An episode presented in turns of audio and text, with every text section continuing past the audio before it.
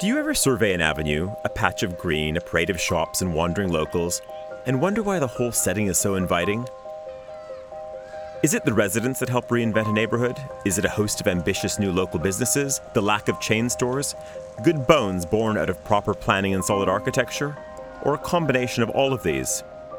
To find out, Monocle ventured to Wilton Way, a small thoroughfare in the leafier glades of Hackney, East London, to get a read on the ingredients that underpin a community. London Fields Radio in the Wilton Way Cafe reflects the community spirit of this neighborhood hangout. At number 63, the cafe was the first new venture to move into this once desolate stretch of shops struggling to survive. With programming to reflect the vibrant creative community and a tasty menu to match, this micro radio station cum cafe was the Pied Piper of the street, proving that entrepreneurial dreams could be turned into bricks and mortar businesses. It was clear that there was a, a real desire for something artistic in this area, on this street, the street that fell out of love really with, with the local neighbourhood. There wasn't anything useful anymore. So it dawned on us to provide the community with a, with a sort of hub, a place where they could come. It had an artistic USP. So we hit upon the idea to do radio in, in a very lo-fi way. We've become a locals cafe very quickly because it's made by locals for a start and all good businesses reflect the owners and it has become a kind of resource for people. And I think people really appreciate the sort of sense of theatre and sense of drama that's provided by the radio. At number 61, Henry Danino was next. With a passion for vintage rarities, he opened the doors to the other side of the pillow in a leap of faith that he could draw in like minded collectors and establish valuable and enduring relationships with his customers. It's making the connections and um, building relationships based on, on, on this passion that a lot of people share, but it's it's quite specialist and it brings these people together and that's what's the uh, inspiring thing is people coming in and sharing this knowledge and sharing stories and, and the love for what we what we collect and what we pursue. The other side of the pillow specializes in retro vans, shoes, and old stock designer sunglasses, priced up on the back of vintage photographs and a nod to the storytelling past of Henry's collectibles. The sense of nostalgia is a common theme on the street.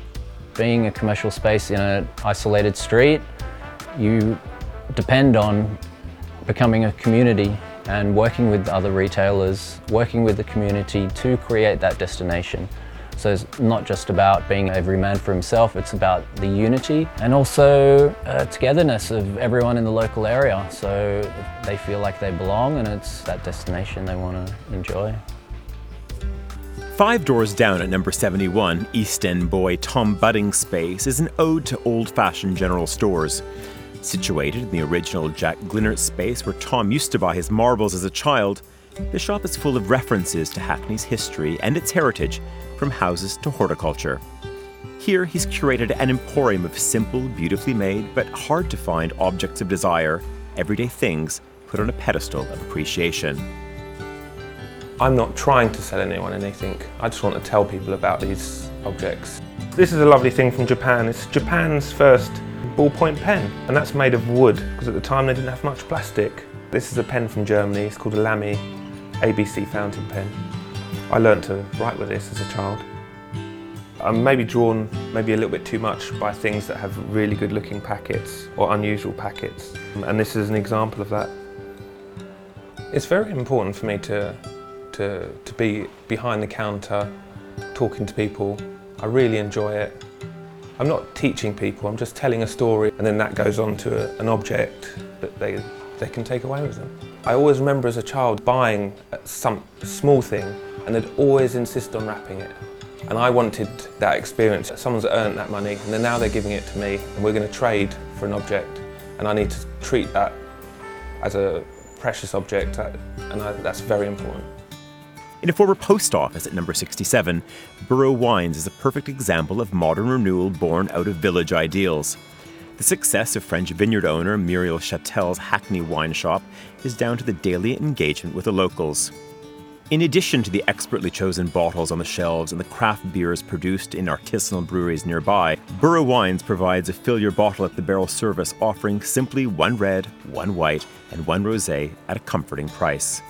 I really like this, uh, this idea of having a limited choice. It's very part of the community and the same way that you go to the baker every day, you would come here every day to, you know, to get your wine. So it's a completely different relationship with your customers. It's, uh, it's more friendly and people want to go back to that. They want to go back to, to small communities and, and that's happening, that's good. And so to number 52 across the road.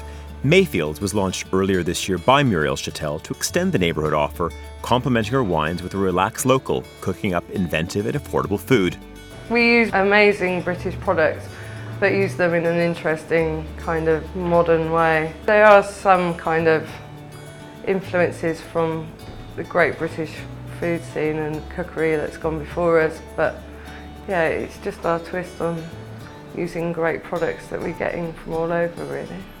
It's a recipe for success that echoes the independent spirit on the street. It's just a group of very passionate and independent traders who actually know their products and know, know who their customers are. It's all being part and interacting with the community that surrounds you. And finally, to Violet Cakes at number 47. Here is a neighborhood destination if ever there was one. Vintage Americana treats baked daily on the premises and a friendly welcome draw on the regulars.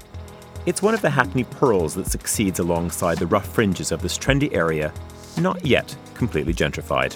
I really have asked myself many times if I could create this in California or in another town, in, in another country, city, and the timing of things, the, the support, the, the friendships. I don't know. If it was somewhere else, it'd be different, totally different.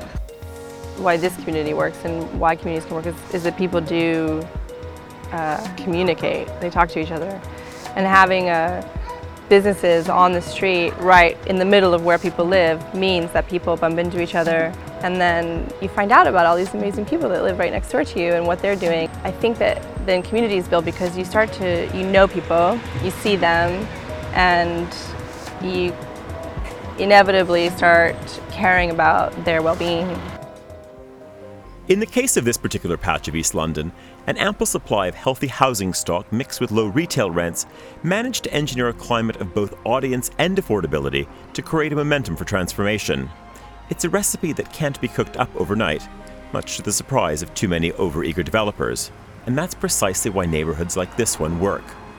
Handsome houses, a bit of grit, essential services, and some retail innovation takes time and not just an open checkbook. For Monocle in London, I'm Tyler Brûlé.